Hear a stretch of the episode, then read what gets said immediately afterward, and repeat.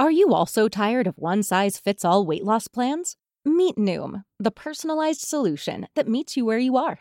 Noom is able to understand your unique needs, from dietary restrictions to medical concerns. Unlike restrictive programs, Noom embraces your lifestyle and choices. Discover a sustainable approach to weight loss, tailored just for you. Honestly, Noom felt like it was made for me. It's not just about what I eat, it's about understanding why. With Noom, I've learned so much about myself and built healthier habits that stick. It's all about progress, not perfection. Say goodbye to restrictive diets and experience the Noom app for yourself with personalized lessons and expert coaching. Noom's psychology and biology-based approach has helped over five point two million people achieve their goals. Stay focused on what's important to you with Noom's psychology and biology-based approach. Sign up for your trial today at Noom dot com. That's N O O M dot com. And check out Noom's first-ever cookbook, The Noom Kitchen, for one hundred healthy and delicious recipes to promote better living. Available to buy now wherever books are sold. Now we look at twenty twenty-two. I want to tell my Republican friends, get ready, pal. You're going in for a problem. And we need to stay unified. Republicans seek to take control of the House of Representatives. Republicans are going to retake both the House and Senate. A liberal M S N B C host warning Democrats about the potential for a red wave. Do we have any sort of canary in the coal mine type indications of where we may be headed on that front? Fox News is calling the Virginia governor's race for Republican Glenn Youngkin. You and I have a rendezvous with destiny. We'll preserve... Welcome back to the Ruthless Variety Program, where we're all g- g- gunning for a problem. Already, pal, g- gunning for a problem. They're gonna g- gunning for a problem. He's, he sounds like the drunk at the end of the bar trying to pick a fight with you. Yeah, yeah. You know. I mean, it's it's it's incredible that, like, we had all these articles and and uh, folks on journalists on Twitter who were like, we need to consider President Trump's mental condition. Does he have Alzheimer's? Is he stable? Meanwhile, this guy, I mean, he can't put a sentence together. It's gunning for a problem. They will say anything. They'll be like, oh, that's stuttering. That's, come on, buddy. My, that's not stuttering. My, Let's be real. My favorite part of the whole thing is he's so bad at delivering the applause line that the audience has no idea when yeah. to start clapping. They were like, what the hell just happened? It's so, a unique issue with both he and Kamala. Right. They both have this remarkable, for public figures, they both have this remarkable sense of uncomedic timing. Right. And and, and the, the slight difference is, you know, in Biden's case, they don't know whether to clap or, or do we call a physician? Are we looking for a doctor in the house? Oh, my friends. Well, we have a, a terrific program today. You'll recall on Tuesday's episode, we wanted to talk a lot about what happened in the Midwest over the weekend, particularly Tennessee, Kentucky, uh, the tornadoes that just absolutely devastated the place. We talked about our willingness to send uh, some messages here in terms of what charities are worth pursuing. We also wanted to welcome a guest. We brought Scott Jennings on today, which we'll get to in just a minute. Uh, Scott, for those of you who don't know him, he's a, an old friend. Uh, he's been involved in politics for a long time, worked in the Bush White House, ultimately uh, in, in a ton of different political capacities. He's now a commentator. You, you might see him on cable news.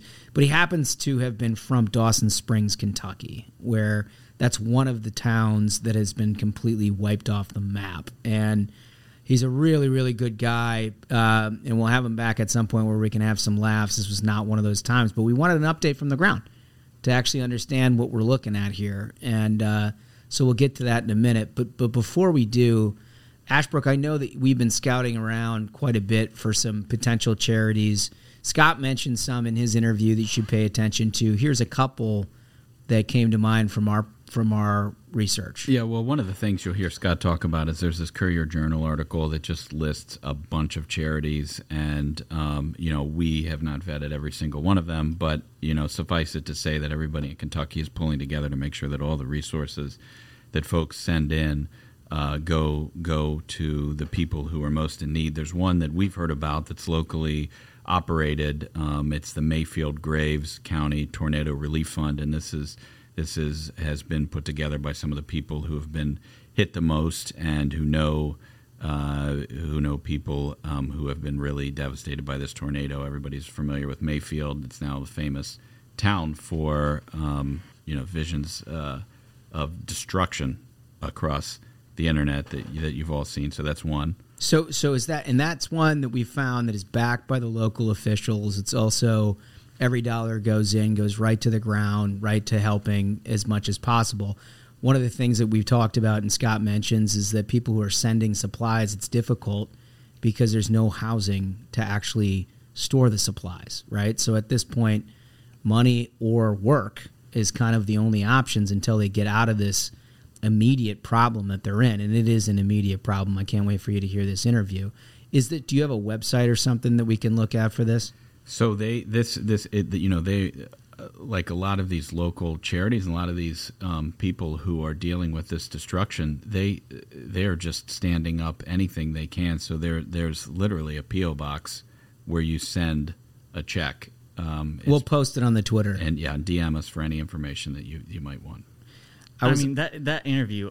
I mean, I was like at a loss of words from from the things he was saying. Of you saw the images of how these houses are flattened, and, and you have to consider, you know, they get supplies sent. They don't have bags to even carry it. Like, and and and this is happening in the midst of a supply chain disaster on top of this disaster. So it's like, how can you rebuild if if if You know, if lumber costs lumber too costs, much and you can't get it anyway, right? Unreal. Which is think, part of the problem. Exactly. Think about think about getting a an insurance check for a hundred thousand dollars to rebuild a, on a project that actually cost two hundred thousand dollars in lumber to put together. It just it's mind boggling what these people are. Yeah, these are not these are not wealthy people. When when the Biden administration talks about all of the the high class problems that you get with inflation and, and supply chain issues.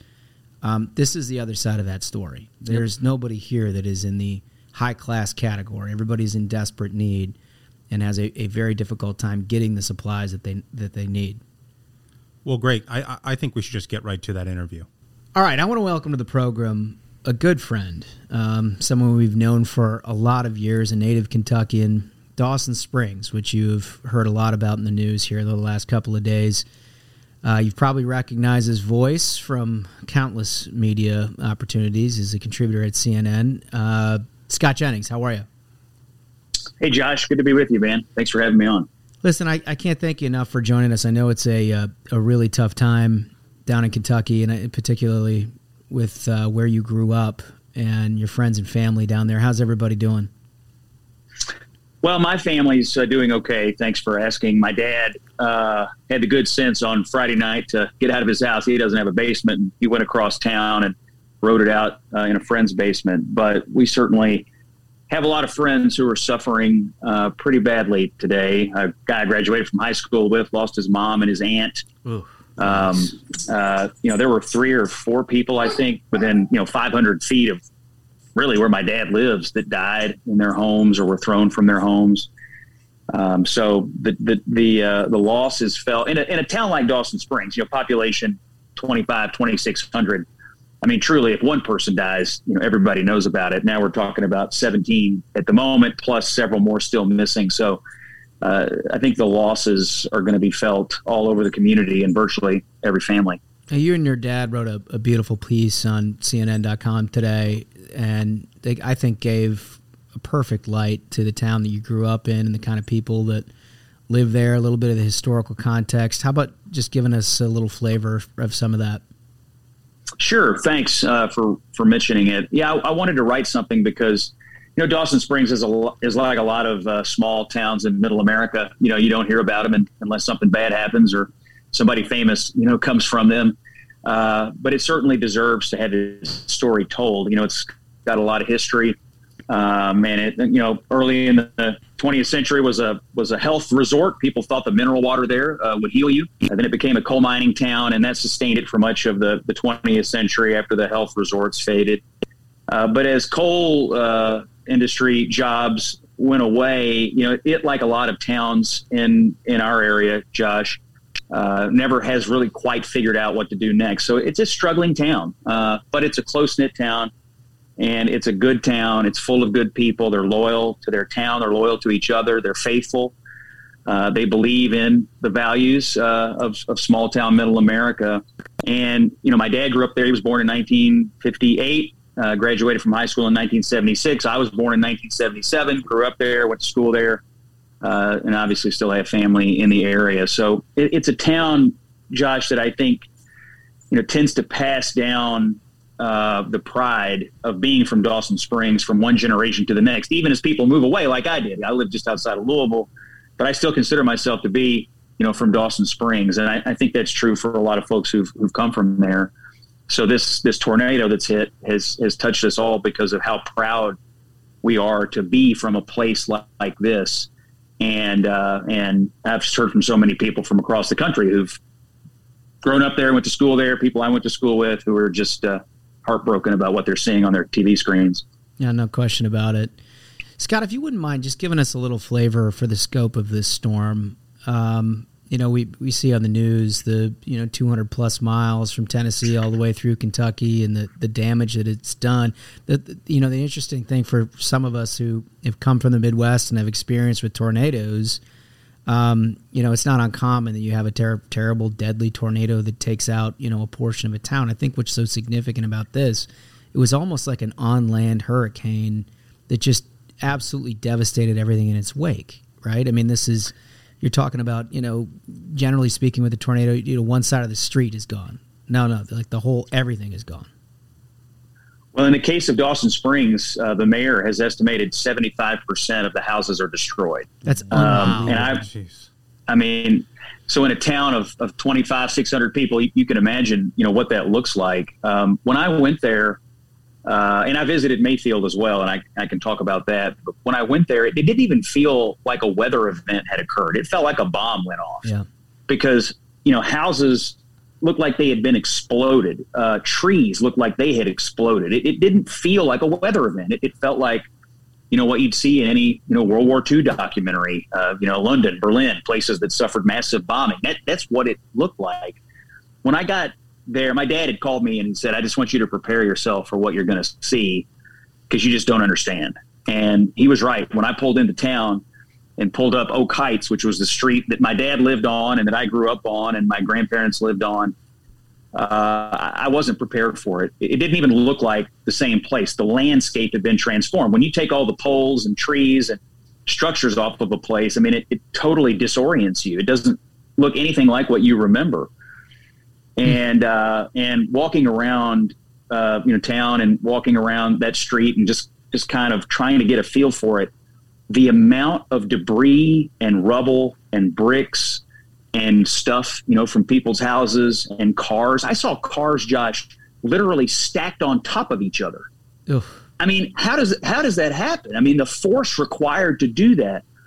And so, um, to give you, to give you a sense of it is hard to do. Uh, just in description, because uh, I'll never be able to do it justice. You know, there's been a lot of video, but even just looking at the video is hard to get the scope of it. If you go up to a tall hill in Dawson Springs, and it's it's devastation as far as you can see.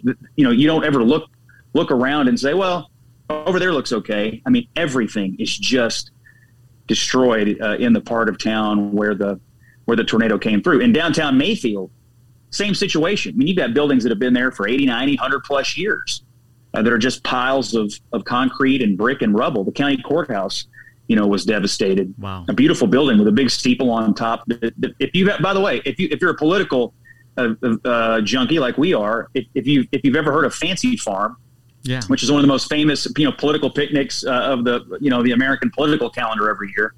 If you have ever thought about Fancy Farm, read about it, or been to it, you went through Mayfield. You may not have realized it, but you drove through Mayfield. And, And so, you know, for many of us in politics, you know, that, that Graves County Courthouse and all those buildings in downtown Mayfield uh, are so familiar. I mean, just totally wiped out. And again, it didn't feel like weather. It felt like these buildings had been bombed. And uh, and, uh, and and and it was so, so disorienting. I was talking to some Mayfield residents, and they were saying, well, we came down here to look around, but we got lost. I mean, people yeah. who lived there their whole lives were having trouble orienting themselves because of the destruction. Man. Uh, and, and so just the buildings, the trees, um, the vehicles, but then you start to look on the ground and you see, you know, pictures of people and you see receipts, you know, you see medicine bottles and broken dishes and, and uh, things that, you know, tornadoes sort of rip a hole into people's lives. It puts all of our business out there, right? A tornado, you know, rips open our homes. It throws all of our stuff up in the air and we see where it lands. I'm actually talking to you from just outside of Louisville, where my home is. My sons have been walking around our neighborhood. They have found uh, a picture uh, uh, and a sonogram that clearly landed here in the debris storm. That, you know, oh, the debris man. is flying all over hundreds of miles. And so we've put it up on a Facebook group of trying to return it to its owner. That's happening all over. People hundreds of miles away are finding people's pictures and stuff. So I, it's, I uh, read that. Like, uh... it, it's hard to, it's hard to describe it and do it justice, but you know, that, that's, that, that's the best I can tell you is if you've been through a war zone, it's comparable. I'd read uh, an article that said that folks in Indiana, one hundred thirty miles away, were finding photographs from, from people's homes in Kentucky. So, I mean, it's, it's impossible to fathom the destruction. Um, what has the response been like in helping these folks? Because when you're saying like seventy-five percent have lost their homes, that's that's that's a, that's a humongous disaster. Yeah, it's a great question about the response, and, and people have been extremely generous. I know the state of Kentucky's fund has raised, I think at this point, over ten million dollars. Other funds and charities that have been set up and are working have raised a lot of money. A lot of stuff has been sent. I actually heard today that uh, some of the stuff was starting to become overwhelming because, you know, people without houses don't have anywhere to put it. Uh, I had heard that there was a, a lack of bags because people were, were needing to take things, but they didn't have anything to carry it in. So, you know, there's little logistical issues like that were, I think, difficult. The real question about these towns, a Dawson Springs, a Bremen, a Central City, a, a Mayfield, some of these small towns that got hit, is housing. You know, I assume at some point FEMA trailers show up for some people, but, you know, that's not really a long-term solution. And if you look at the, the broad scope of the devastation, and then you look at the American economic situation. I mean, even if you just said, hey, I want to put an addition on my house right now, how long would it take you to get the lumber, the glass, the supplies, Jeez, and the labor point. to do that? Now you're oh, talking about rebuilding three quarters of a town or an entire downtown. I, I, I worry that we'll never get enough material and stuff here to do that, and at least not get it in a timely fashion or get it, you know, at a, I mean, it would, at a price that anyone could afford to do. I know what my dad's going to get from insurance on his house. There's no way he could rebuild his house mm, for the yeah. check he's going to get. And, uh, and given the, the environment we're in. So I, I really think the long-term sort of housing and economic implications of how, how anyone would even go about rebuilding have, have really, we haven't even started to discuss that yet, but, but in the weeks ahead, I'm sure we will. Yeah. Well, I look, I, I know that the state has set up a, a, a site. We're going to mention a couple of charities. Um, is there anything you have in mind, uh, Jennings, that, that might be of particular help that some of our, our listeners can can donate to?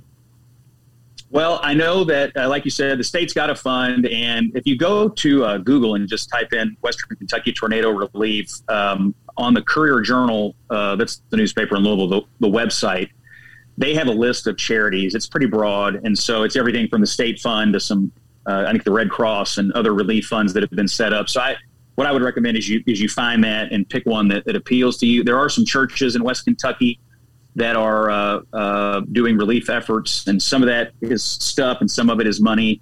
And so those are those are easy to find as well. Candidly, I'm a I'm a big proponent of blood donations. I keep hearing the Red Cross say we have critical blood drive shortage issues, and so it, where and, and I and I've been told by the Red Cross directly that wherever you are, if you go and give blood, it, it may make its way to Kentucky and the, the rest of the tornado area. So if you're listening to this in some far-flung place, uh, giving blood uh, may be one of the best things you can do.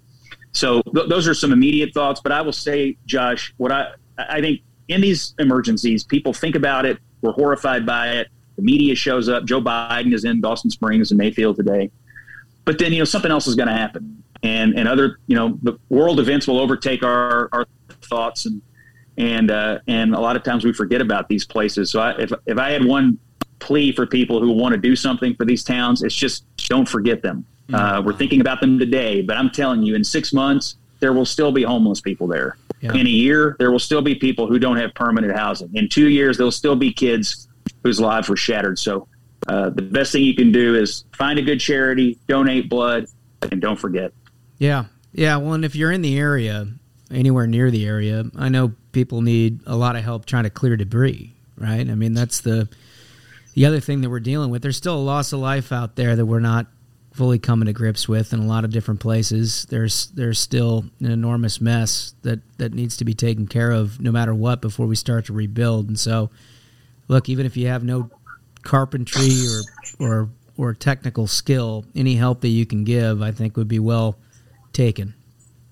My dad told me today that there have been some guys and crews kind of roaming around with chainsaws in, in on his street uh, and uh, helping kind of clear out some of the debris. But tell you, it's just clearable by, you know, regular people. Like in my dad's case, you know, his house is destroyed. There's still some of it standing. I mean, it's going to have to be knocked down by professional crews. So there's, I think there's really two parts of this debris issue. There's what can be done by regular folks, and then there's then there's what's going to have to happen eventually, which is a lot of these houses and piles of rubble that used to be houses. They're going to have to bring in equipment and, and professionals to do this. I also assume there's going to be a hazardous materials issue. My, my assumption is FEMA and the government's going to have to show up and say, uh, we're going to have to set up massive dump sites. I mean, you think about three quarters of the houses in a town being destroyed. It's not like you can just throw it in the garbage can and wheel it to the end of the driveway. I mean, th- there's going to have to be some massive dumping site set up to get all of that material in it, sorted, uh, and then disposed of in some proper fashion. I have heard, frankly, from a lot of individuals that, that, you know, look, we can clean up some of this, but what are we supposed to do with the, the stuff we can't handle? And, and I don't think there's been a lot of answers on that yet. I hope those answers are forthcoming. It's, you know, something my dad's been talking about a lot is, is he's worried about, you know, his property. You know, I'm, I'm worried about not doing this in a timely fashion. I want to make sure I get this cleaned up. And I think a lot of folks are, are in that same boat, but that is a, and this is one of those that are out trying to do the best they can, but there's some stuff that regular folks just aren't going to be able to handle. Yeah. Yeah. No question about it. Listen, Scott, um, keep us updated, man, because we're going to stay on this. We will keep talking about it. Nobody's going to forget this. I mean, anybody who's been to, to West Kentucky knows that this is this is these are good people, and they're not people who are going to be on T V for the next six months reminding people of their plight, right? Um, so it's up to us to to remember what's happened here and, and help people through it. So I can't thank you enough for giving us your your firsthand view of everything that's happening, and then come back, will you? Because we want to we want to know how this is coming along, and and also, you know, in a lighter time, also want to get some jokes. Scott's one of the funniest people that you'll ever meet, yeah. uh, and and we can have a good time with a ride along sometime. And this is just not the occasion for that. Well, thanks for uh, thanks for having me on. I appreciate uh, uh, you're all shining a light on this, and uh, we'll, we'd love to come back and uh, uh, you know, and and. on a happier day and uh, share some uh, levity, and uh, appreciate you talking about West Kentucky. I, I think you're right about, about what you said. These aren't people who are going to be, you know, out on T V constantly begging and, and pleading. I mean, these are, these are proud people, and they, they pride themselves on, on their work ethic, doing things themselves. And, and uh, they are going to need our help though. And, uh, and, and you'll be bringing a lot of great attention to them. So, appreciate you doing that. Thanks, thanks, guys. Thanks a bunch, Scott. Really appreciate it. So, I mean, look, it's hard not to be totally moved by that. The, the picture I have in my head of the of the sonogram laying on the ground one hundred miles away from where the tornado hit is just something I don't think I'm ever going to forget. Right. You you see all the devastation, and you see, you know, houses and Main Street flattened, and you're like, all right, well, that's, you know, that's property. We can rebuild that. But what's inside that is like somebody's life. You yeah. know, it's their memories. Yeah. It's where they are right now, you know, looking to rebuild not just the physical structure, but like literally piecing their lives back together. A sonogram. Yeah. One of the things that struck me about Scott's um, description is think about the people who've grown up in these towns. He talked about people in Mayfield who knew the town like the back of their hand, and they were walking around and got lost. Because yeah. Yeah. They, they couldn't they couldn't figure out where they were. Everything everything's rubble. Zero and landmarks, no street signs, nothing. It's just a it's flat piece of land with, yeah. with matchsticks it's on just, top of it. It's just unbelievable to think of, you know, a place that you would know so well in your memory that looks very, very different today.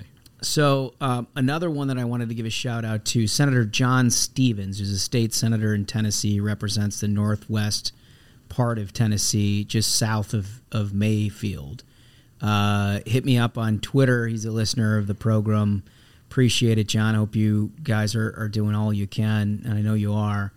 Uh, uh, for the people of your of your particular district. But he said, please consider Tennessee Disaster Relief dot org. It's T N Disaster Relief dot org. He says that they are on the ground now.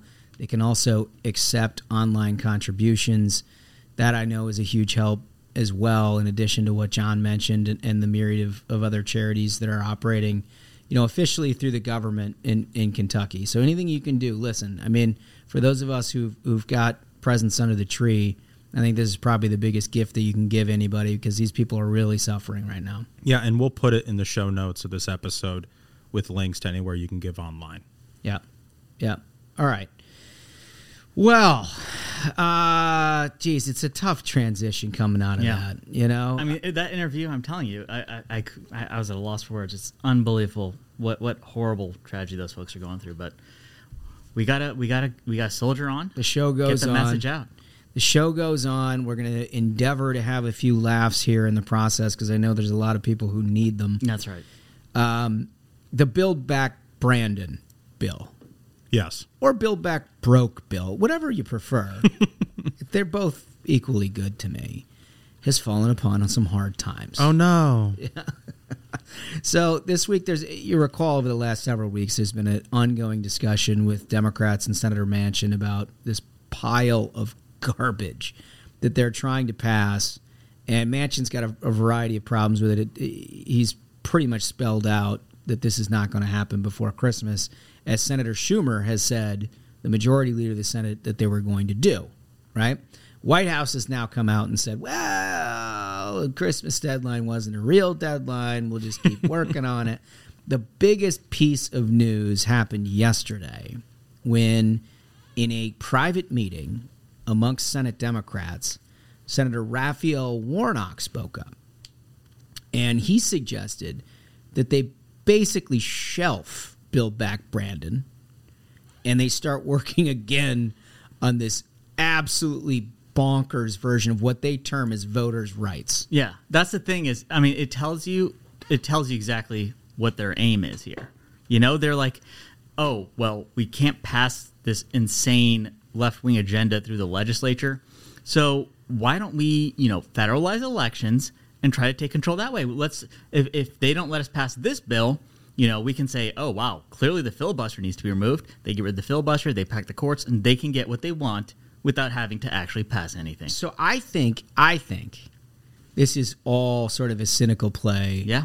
internally amongst Democrats, because they know that they've got a real problem with Build Back Better. Right? They know that they have this problem.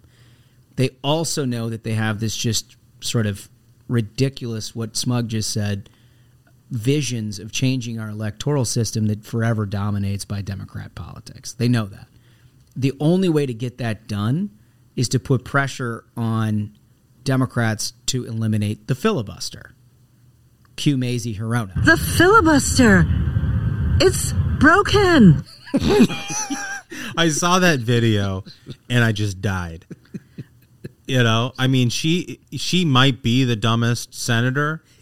No, she is. She is. She is. Um, but like that video was just next level, and I, I I think it has to have a permanent place on the soundboard. So it does. It does. Can I get it one more time? The filibuster. It's broken. I mean, straight up, they're like, we can't explain because it's not a reasonable position to take, or else we would have to explain. This is a very cynical power grab. We just want to control everything. We want to pack the courts. Right. So, I mean, uh, Mazie Hirono, who used the filibuster, supported a filibuster of Gorsuch. That's right. Right. Yeah. Right. Okay. All amongst, right. Yeah. Her. Amongst other things. Right. In a in a it, almost every judge. Right. Right. I mean, almost every nominee. Uh-huh. Almost every she would have filibustered everything under the sun that happened under a Republican administration, but now. The filibuster. It's broken. It's incredible. They can't explain. It's, it's broken. I just don't. That's the problem. It's broken. I, I think Wait, there's an I, additional. I think there's an additional layer to this, and and I see what you're saying, Smug. On, you know, they pivot to voting rights so that they can accomplish all this stuff through, you know, changing voting laws, getting rid of voter I D or whatever to try to accomplish what they want to accomplish. What I would suggest is that this pivot to voting rights isn't going to end up eliminating the filibuster. It isn't going to end up passing any of this nonsense, quote-unquote, voting rights that they want. What it is is it's a cope for the fact that, like, I don't think Raphael Warnock wants to vote for Build Back Brandon. No. I think there's probably four or five Democratic senators in that caucus who sit back and let Manchin and Sinema take the arrows on all of this.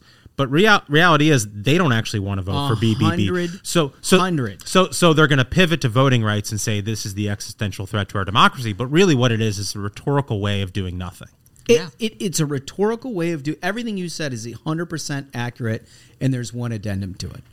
There is no coalition that supports Democrats in any form or fashion unless they convince people that Republicans are inherently racist, they're inherently against allowing people to vote. Like, yeah. This is why it's H R S one, right? Their first priority is to try to demonize people. So why was it? Why was it Raphael Warnock's idea? Why was it the guy who's in the home of the Georgia voting rights bill? Right. Why was it that guy that that had the idea that you shift off of B B B and you get on to voting? Why is that? Yeah, when he's he's in cycle, running in Georgia, when mm. the, look at the polling. We're we're we're seeing a, a red wave, and he's like, I do not want to vote for this trillions and trillions of right. dollars of left-wing bonker spending. Yeah. Unless I can convince people that everyone in the Republican Party is inherently extremely racist and are trying to prevent you from voting and everything else, and therefore creating this boogeyman that I can run my entire election upon. Happens to be one or two most vulnerable Senate Democrats up for re-election right. next year.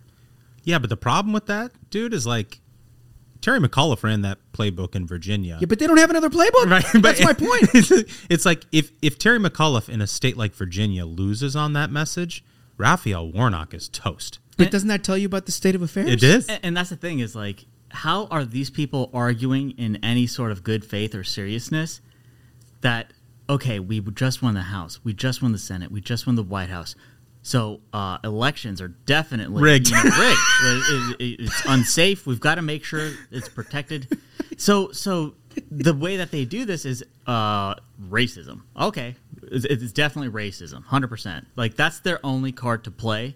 Because they're like, oh, yes, elections are very unfair. We can't get our voters can't vote. That's why we have the House, the Senate, and the White House. So I've got a question for you guys. eighteen months ago, Senator Tim Scott had a major police reform bill on the floor of the Senate. Did uh, did Mazie Hirono vote to filibuster that? Oh, wait. The filibuster. It's broken. It, it seemed it seemed to work just fine for her when she stuffed Senator Tim Scott's police reform bill. Oh, that's, that's so weird. Crazy. It wasn't racist then. Was she doing the racism? Was she doing the racism? Yeah, yeah. I mean, oh, my God, it's broken. I mean, like, it, the thing is, is that it's clear they know the public doesn't support this bill. Inflation keeps going up.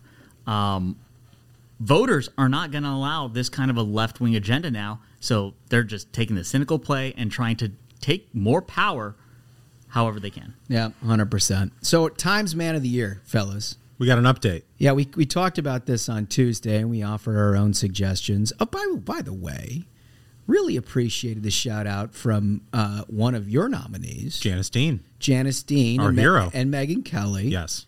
Where they were talking about the, how nice it was that we nominated. Well, listen, I she's well-deserved. Well-deserved. Seriously. Right. Well-deserving. Appreciated that. But Elon's been up to, I mean, he's trying to earn this thing. Yeah, he is, and, and, and when we discussed it on, on Tuesday's program, we mentioned the fact that Elon's like Twitter game is like red hot, red hot. Yeah, in, incredible stuff. He goes right in on all of his biggest critics, and here we've got an incredible dunk on Elizabeth Warren. Yeah, so uh, December thirteenth, Elizabeth Warren tweets out, "Let's change the rigged tax code so the person of the year will actually pay taxes and stop freeloading off everyone else." And this gets from Elon like a legendary series of tweets in, in reply. Um, he says, first, you remind me of when I was a kid. This is directly to Senator Warren. He says, you remind me of when I was a kid and my friend's angry mom would just randomly yell at everyone for no reason. Then he follows up, please don't call the manager on me, Senator Karen. And, and then follows up again and says, and if you opened your eyes for two seconds, you would realize I will pay more taxes than any American in history this year. And then again follows up with the, the best dunk of all. He says, don't spend it all at once. oh wait, you did already. Oh man, it's like it's like a dunked line. You know, in the N B A when they're like throwing right. it off the backboard to right. one another, and then the final dunk is like the two-hand jam. It's like a boxing match, and, and like the ref has to come in and start waving his hands. Yeah, get off. He's down for the count. I mean, it's it's only rivaled by the one he had uh, on what's his name, the Senate Finance Chairman Wyden. Yeah. When he's like, why does your profile picture look like you just basically came in your pants? Unbelievable. Unbelievable. I mean, it was the most outrageous thing I've ever seen. And even got the senator's son on his side. It was yeah, it was incredible. So good. From a C E O, right? You got to love that. And and speaking of, of real space, which Elon actually does send his crafts to, uh, here's some super cool news uh, about space. So NASA's had a craft touch the sun for the first time. It dove into the atmosphere. Uh, this is from the A P. It says, a NASA spacecraft has officially, quote, touched the sun, plunging through the unexplored solar atmosphere known as the corona. Uh, launched in twenty eighteen, and thank you, President Trump, for that. Uh, Parker was eight million miles uh, from the center of the sun when it first crossed the jagged, uneven boundary between the solar atmosphere and outgoing solar wind. The spacecraft dipped in and out of the corona at least three times, each a smooth transition, according to scientists. Man, I, I miss when we had a president who, who knew how to Dude, I didn't even know that, that was going on. How is that possible? Yeah, I mean, incredible. It's isn't that awesome stuff? We ought to, we ought to, like, look, enough about the fake space trips. That's right. Let's get more on the real. Why isn't that all splashed Seriously. over the news? That's amazing. Incredible. All right, so we got more on disinformation. Duncan, I know this is your thing, and um, you kind of told people so. That's oh, yeah, right. we did. You know, we had a, a, a couple of segments of this on the program. I mean, you, you might recall, um, you know, we talked about this with uh, Tara McGowan yep. and Reid Hoffman um, as they were forming this sort of new um, outfit to, to quote unquote combat misinformation. They're sort of institutionalizing it now in a way that's sort of scary. Um, the Aspen Institute's Commission on Information Disorder, just, I mean, Jesus, incredible name. H. Uh, recently released a report that blamed misinformation for a range of social problems. Quote, information disorder is a crisis that exacerbates all other crises. Information disorder makes any health crisis more deadly. It slows down our response time on climate change. My it God. undermines democracy. It creates a culture in which racist, ethnic, and gender attacks are seen as solutions, not problems. It's just incredible to this me. This is their dif- disinformation. Do you think perhaps that kind of disinformation could contribute to a worldwide conspiracy theory that involves Russia winning the American election? Yeah, yeah. Right. All, all of all of the biggest purveyors in America of misinformation are involved in now this project to combat misinformation. And under the guise of somehow making democracy better, their solution is just to basically suppress all dissent on the internet. I mean, that is it. That is it. That is, it's just a bottom line deal. Right. Right. Unless you believe in all the left-wing things that they're talking about, that's disinformation. Right? And and, and so this comes from this article that the New York Post had, great read, um, about, they, they called it Inside the Hypocrisy of Media Manipulators, Censors Who Claim to Fight Misinformation. It says they have, uh, with sixty-five million dollars in backing from investors such as George Soros and Reid Hoffman, the newly organized Project for Good Information. Good information, like, uh, my like, God. Like, that sounds almost like Orwell, you know, oh, like totally. This is the good information. Anyways, also vows to fight fake news wherever it roams. Um, and again, the name pops up. Who's running it? Tara McGowan. Dude, you know who's on the board of this thing? Prince Harry. Prince Harry, who's like, you know what? The First Amendment goes too far. You know, like, first of all, you're not an American. Yeah. Okay. I think, I think we already settled that. Yeah. I mean, thanks, Prince Harry. It's truly remarkable. I mean, you got to keep your eye on this. We don't want to spend all day on it. Right. But you got to keep your eye on it because there's a tons of stuff that's happening. The, the last thing I wanted to touch on from this article, which really shows you what the end game and the purpose of this is. It says, uh, the Shorenstein Center at Harvard University has been hosting a series of meetings with major media executives to, quote, help newsroom leaders fight misinformation and media manipulation. Think about how dangerous that is. Just the statement that you just made. Yeah. These people that we have described over like three or four different episodes that are entirely funded by left-wing interests that describe any information that doesn't ascribe to a left-wing bias as disinformation are now reaching out with access to media people. And this is and this is what they did with it. It says, the Shorenstein Center claimed that the Hunter Biden story offered, quote, an instructive case study on the power of social media and news organizations to mitigate media manipulation campaigns. Oh, my God. So in other yes. words, the suppression of information deemed by, quote, experts to be misinformation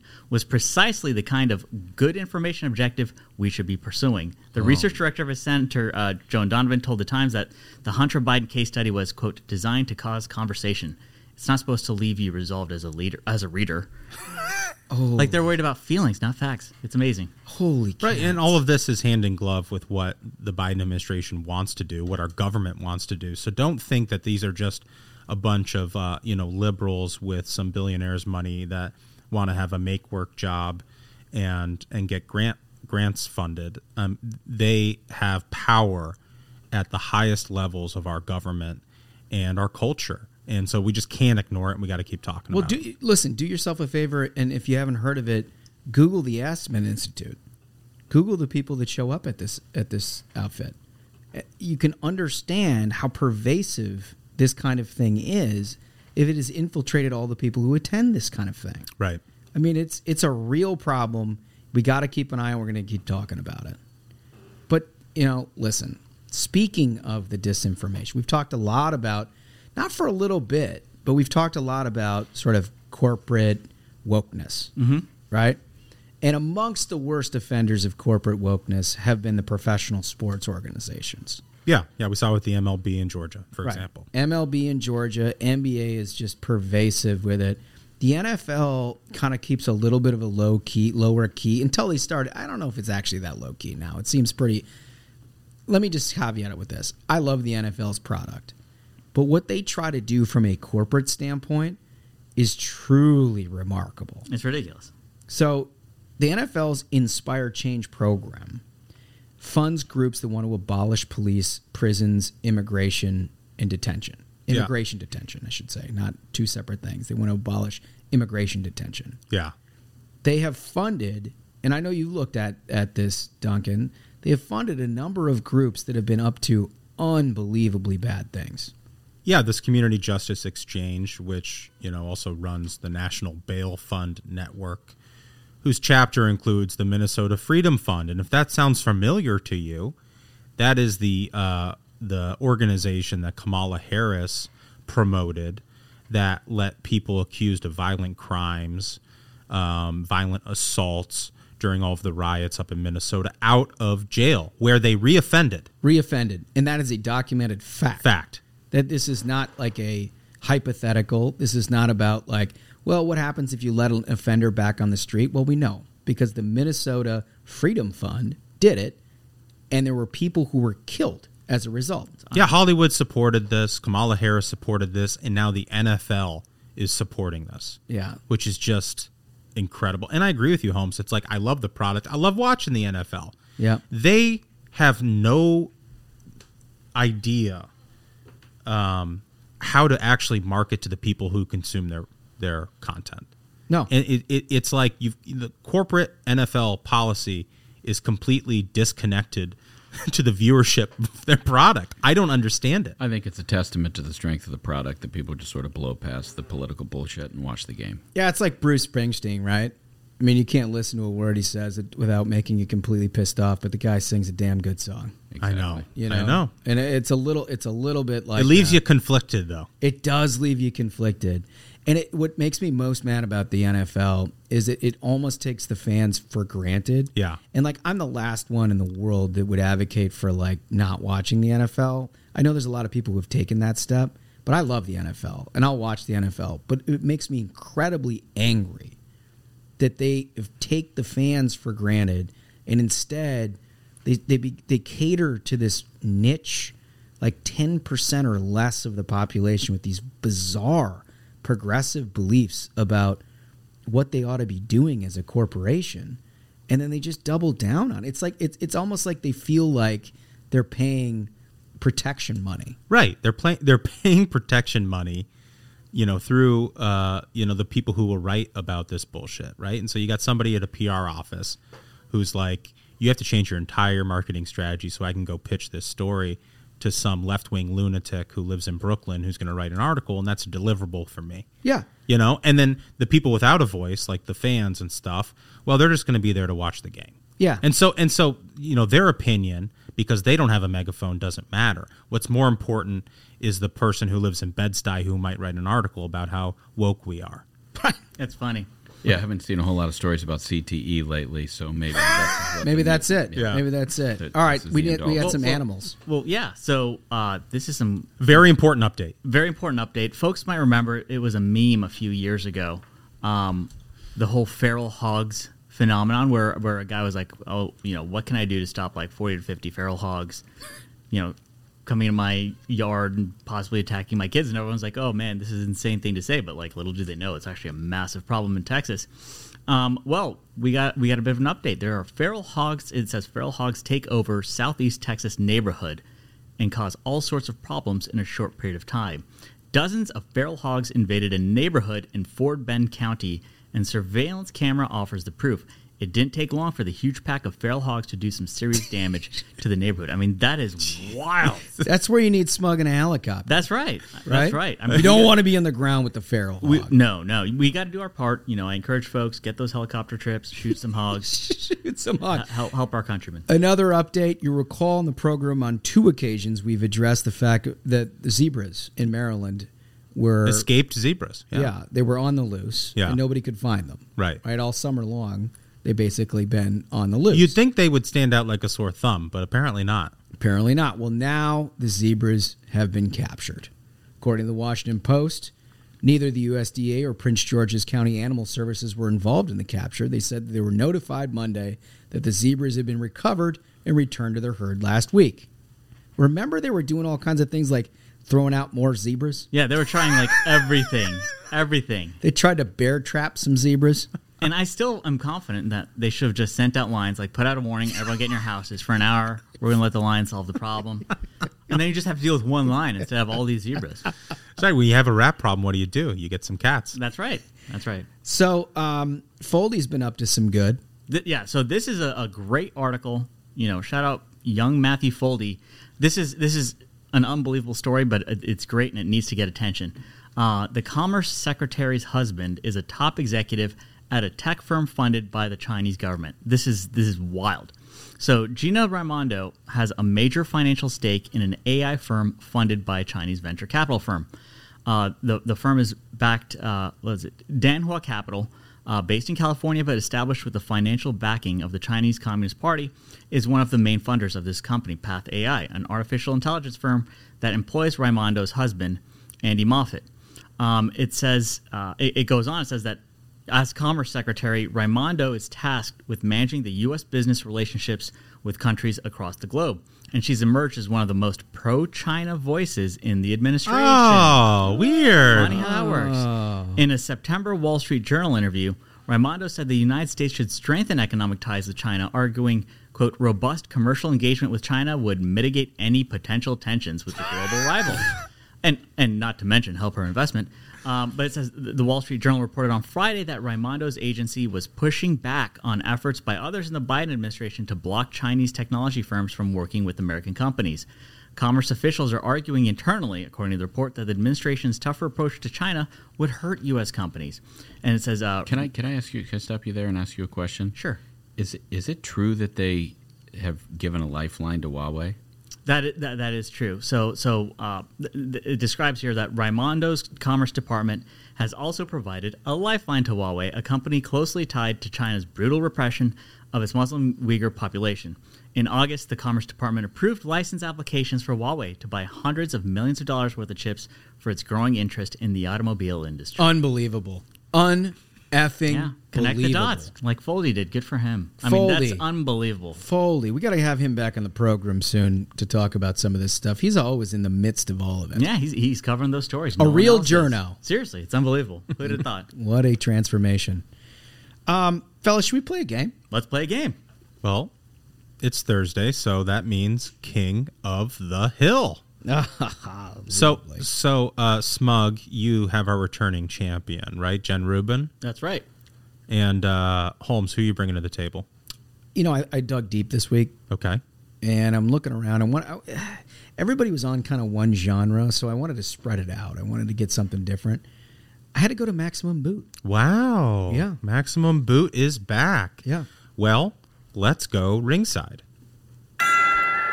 Ladies and gentlemen, your attention, please. It's time for King of the Hill.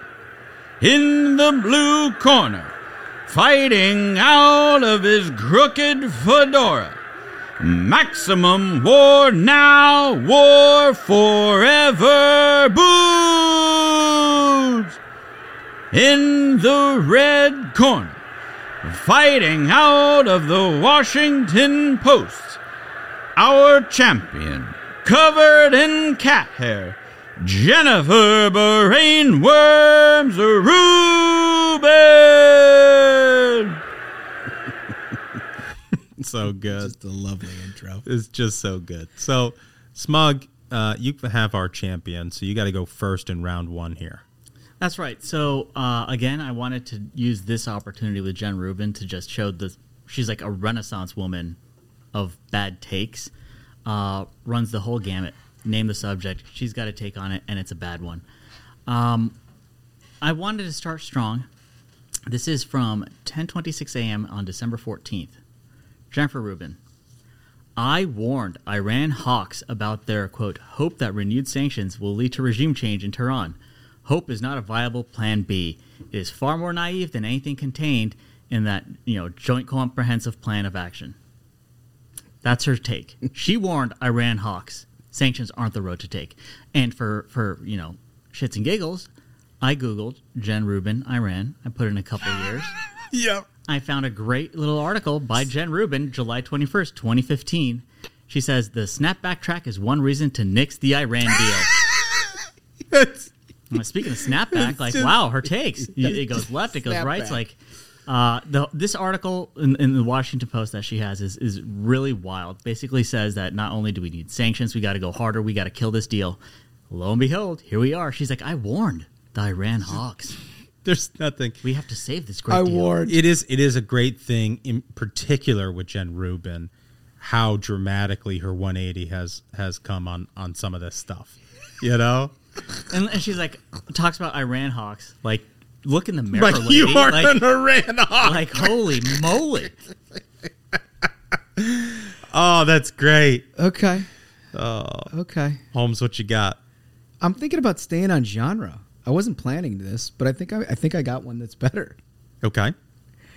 So Boot comes from the same... Right, the same sort of thing. Cut from the same cloth. He was arguing, like, you know, basically taking out Iran. These are hardcore neoconservatives. Yeah. It was like, it was, they should have been part of the war on terror. Like, we should have just taken them right out. Right. Right. His view today. Okay.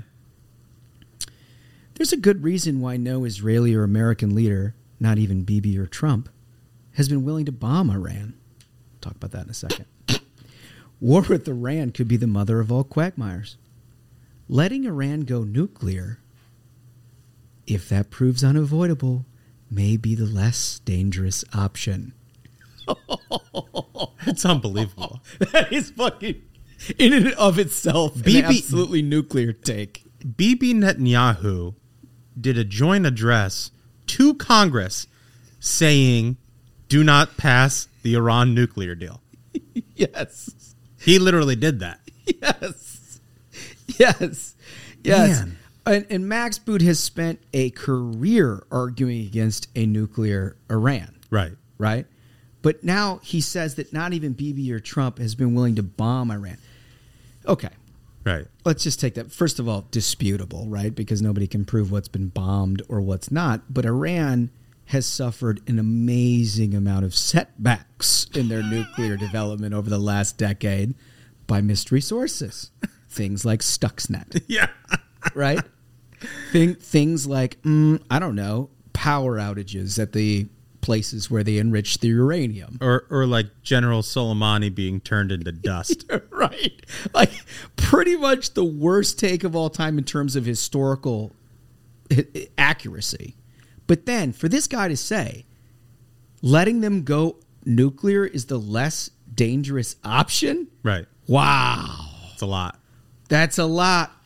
That's a lot. It's it's like it's like saying, you know, well, you know, I mean, I guess Biden does have to give Putin Ukraine. I've noticed he hasn't invaded Moscow yet. You know, it's like, oh, oh, okay, that's a take. It is an analog take. It is like basically the same. Um, Simone, can you read yours one more time? Absolutely. Uh, Jen Rubin, I warned Iran hawks about their, quote, hope that renewed sanctions will lead to regime change in Tehran. Hope is not a viable plan B. It is far more naive than anything contained in the J C P O A. And then, I, I again, that's her article in the Washington Post, right, w- which which drops on December fourteenth. And then you have uh, her article, which was also in the Washington Post from twenty fifteen, right, saying that, oh, yes, sanctions. Absolutely. So sanctions hypocrisy, exactly, is, is, is the thrust of all of this. And now saying save the deal, then saying, right, kill the deal. Kill the deal. Go nuke. So, so less dangerous. Well, see, that's the thing. The thing is, so it's it's it's the same argument, but you've got a sanctions hypocrisy argument versus, well, I noticed they're still on the map, so it's okay that they go nuclear. Let them go nuclear. It's less dangerous. It's it's just it's that it's it's the Jen Rubin and then some, and for that reason, Holmes wins round one. Boot, boot. But now you got to go first, pal. Well, I know, but see, the thing is, is I I, I was I'm I was. pleased to hear him lead with the Iran thing, because I knew I had that hot button, but it needed kind of a hook to it. Yeah. Right? So we got it there. All right. I got another great one. This is Max Boot at two thirty-two in the afternoon of December tenth. Actually, if I were chanting my inner Soviet Union, I would be spreading anti-vaccine conspiracy theories and pretending that everything is okay when it isn't. That is what Putin has been doing, along with DeSantis, Abbott, and the rest of the G O P. Okay, I can, so here's the thing. Is That's I, just so cool. It's just so cool that like we're we're we're like so far removed from Russiagate, and it's just like the playbook the it. playbook that they ran there. They're just like double down, run it again. Okay, so I, I like word never reached him. Right. I was honestly hoping for someone to bring up Russia, because I've got a take that's just like layers. Layers okay. of brainworm in here. Uh, this is Jen Rubin. She wrote an article on December fifteenth saying, opinion how black leaders might sway Biden on voting rights, right? This is, for, in discussing that article, here's her take on her own take. Biden's efforts to bolster democracy internationally will flop if he can't protect it at home. Election chaos and deleg- delegitimiz- delegitimization play right into the hands of Russia. If the administration fails on this, this is what's also a kicker. If the administration fails on this, black male support for Democrats will continue. Wait, wait, wait. wait what? What's wait, the last one? She says this. Is, I'm, I'm, I'm not wait, can fudging you this. The tape? This is her exact, exact writing. If the administration fails on this, black male support for Democrats will continue. So I, as guess the resident expert in black male support, and Jen Rubin. That like if they fail on this, then that'll keep black males voting Democrat. Like this is beyond like a uh, uh, just a misuse of the internet. It's just like the worms have now hit like the center of the brain where like all your basic functions take place. She can no longer form like a cogent sentence. Doesn't know what she's trying to argue. Went from arguing about like black leaders swaying Biden into actually Putin would love election chaos. How does that even get into any of this? It's uh, I've actually noticed noticed this a little bit from Jen Rubin lately. She so she hasn't gotten as many R Ts from old Ron Klain recently. Mm-hmm. You know, we we played Klain to fame the other day. Well, they day. said in, in Politico on background she was no longer credible for right. the White House. But she's sort of this is sort of a consistent theme, and it relates to our earlier segment on Raphael Warnock and this whole pivot away from B B B to voting rights. This is whole. This is Jen. Ru- Jen Rubin is in charge of Democratic strategy right now, it's, which it's nutty. Which is the craziest part is like their way of paper macheing over Joe Biden's foreign policy failures is to say that's all fine and hand wave it away. the The real tyranny is happening here at yeah, home. Yeah, the real tyranny with the is not like the disaster in Afghanistan. Actually, it's sort of a a, a brilliant pirouette out of the quagmire that they're in. And for that reason, smug wins round two. I can't argue it. It was brilliant. And so I'm, I'm for the for the knockout punch, I'm going for the gold on this one. This was at eleven fifteen on December fifteenth. Uh, Jen Rubin says, minority rule reflecting an outdated set of values is reflected in the right-wing justices on the Supreme Court, appointed by presidents lacking a popular vote majority oh, yeah. and confirmed by the disproportionate power of red state senators. Disproportionate power. And, and, and, and, uh, wait, this, give me a little Mazie again. Wherever she is. Where's Mazie on, on the is. board? The filibuster. It's broken. There it is. Mazie, guess what?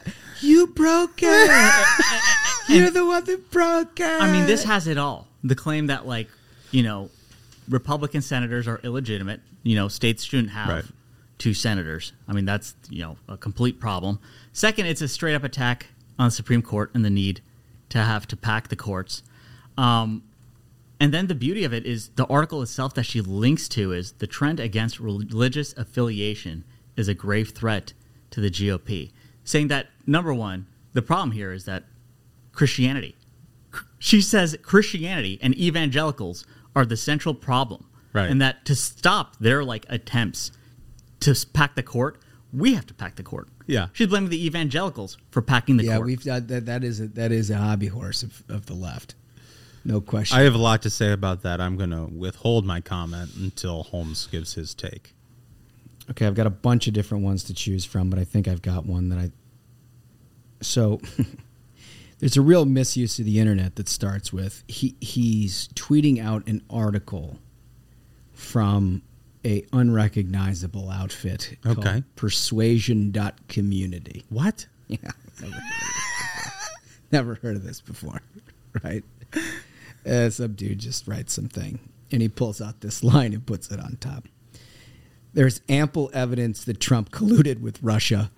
Here's how he convinced people otherwise. Oh, my God. Man, the soundboard is working overtime today. So how does an article like that get to Maximum Boot? I don't know. You know, you think you think you just got open D Ms and somebody's like, "Hey, here's something." Well, they all run in the same circles. It looks to me like the guy who wrote the thing is like a, a like a former, former, former Atlantic writer, right? Right? Who's got, you know? I mean, I guess is this like a Substack thing or something? Or it's persuasion dot community and then like hashtag eight gazillion different uh, things. Yeah. You know what I mean? Yeah, like yeah, right. Like unrecognizable. Right. So long U R L. Oh, the U- U- URL is like seventeen thousand letters long. um, immediate misuse of the internet. I mean, let's be serious. That can't come close to the like lasagna of brainworm we got on our know. hands here. Yeah. That Christians, evangelical Christians, pack the court, and Republican senators have, uh, you know, the, the, way too much power. Somehow we got to get rid of two senators. The Senate, in essence, is is, is bad. Because it allows states to have two Republican senators. So, and then you have to pack the Supreme Court. So that, that U R L thing, Holmes, that you mentioned reminded me of this meme I saw recently, which is like a, a child's letter to Santa. And the, it's written in crayon, and the kid's like, hey, Santa, what I would like for Christmas, you know, semicolon, is uh, he has a U R L. And it's like www.amazon.com backslash QR underscore three four. And it's like four hundred characters long, all in crayon. Can you just imagine being that parent and looking at that and being like, all right, uh, uh, it's going to take me two hours to type this in. That's just an aside. To to Smug's point. And, and the last thing I also think I should mention is in that same tweet when she says, and confirmed, you know, by, by presidents lacking a popular vote majority, Ruth Bader Ginsburg was... Uh, nominated and confirmed by Bill Clinton. Right. Or nominated. She was confirmed by the Senate, but nominated by Bill Clinton, who in ninety-two did not get uh, right. a majority of the vote. Well, and also, and, and Holmes, we talked about this like earlier today, and that is, you know, what the left in the media has done really well these last few years is sort of create this drumbeat of an undemocratic Senate, like a Senate that doesn't reflect America or, you know, it's this minority rule yep. chamber or whatever. It's a racist institution. The filibuster is white supremacy. Yep. The United States Senate when Barack Obama, the first black president of the United States, was elected, fifty-nine Democrat seats. Yeah. A sixtieth once Arlen Specter made the yep. move. sixty. Right. They had sixty. A that sixty, was undemocratic at that point. Right, right, right. Then it was fine, you know, more than ten years ago. Then then it wasn't racist. Now it's suddenly racist. Yep. Yep. Do you think how like crazy that is? It that, is. It's that's just sort of insane. Been ex- accepted. And the media pushes it. Well, it's right. just blind insanity. I mean, it's it's so dumb. It's so it's just a dumb take. Well, and so, look, I think Maximum Boot's take there is obviously bad. It's just, it's come com- on. It's common. It's too common. It's too common. The take that it's Jen been Rubin, debunked.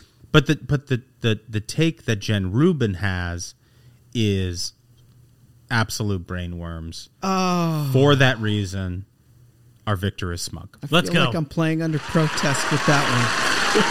Ample evidence that he colluded with you're gonna Russia. Be, you're going to be sanctioned by this court. Ample evidence that he colluded with Russia. It'd be different. Like what she's talking about is rhetorical. This week we're going to have to get the bailiff. Bailiff, bailiff, take this man. You're not going to haul me out of here. I hold you. You're not going to hold me. I'm in contempt. I hold this whole court in contempt. You're all in contempt. You bastards. Boot got jacked. Okay. Well. I think I think that takes Ruben to now a winning record. I think he finally overcame the deficit. So. Wow. Oh, I see what's going on here. Wait, is this the collusion? I see what's going no, on I just, here. Hey, look, I look at the metrics, you know, Moneyball. I, I, I've started applying the whole Moneyball to this. You got to play to win. Shout out to T-Rec. So yeah, that's this right. This is an outrage. Okay. All right. Well, I'll accept the results. Fellas, banger of an episode. Absolutely. Uh, you know, thank you so much, Scott Jennings, letting us know what's going on on the ground in there. Uh, in Kentucky, we, we, we got to... Uh, Here are causes that are worth donating to, and I encourage everybody, you know, uh, try and help out because it is unbelievable, the devastation that's going on there. So, uh, like like you said, Holmes, banger of an episode. Outstanding work, gents. So until next time, minions, keep the faith, hold the line, and own the libs. We'll see you on Tuesday. Stay ruthless.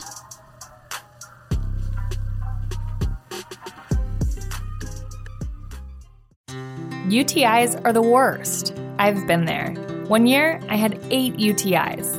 If you get U T Is, then you understand how awful the cycle can be. I was taking all the precautions, and cranberry products, they just never worked for me. I was desperate for a way to be proactive. It was hard on me and on my husband. It was tough to see you're in pain, and I wanted to help. I'm Jenna. And I'm Spencer. With Spencer's background in biochemistry, and our shared frustration when it came to U T Is, we were inspired to start Eucora. At Eucora, we make innovative urinary tract supplements and U T I relief products. Our effective urinary tract supplements finally give you a way to be proactive. Feel like you've tried everything? We get it. We have a money-back guarantee so you can try risk-free. If you're not happy, you'll get a full refund. We're on a mission to help women get their lives back. Ready to join them? Go to eucora dot com today. eucora dot com. At Grainger, we're for the ones who specialize in saving the day and for the ones who've mastered the art of keeping business moving. We offer industrial-grade supplies for every industry with same-day pickup and next-day delivery on most orders, all backed by real people ready to help. So you can get the right answers and products right when you need them. Call, click grainger dot com, or just stop by. Grainger. For the ones who get it done.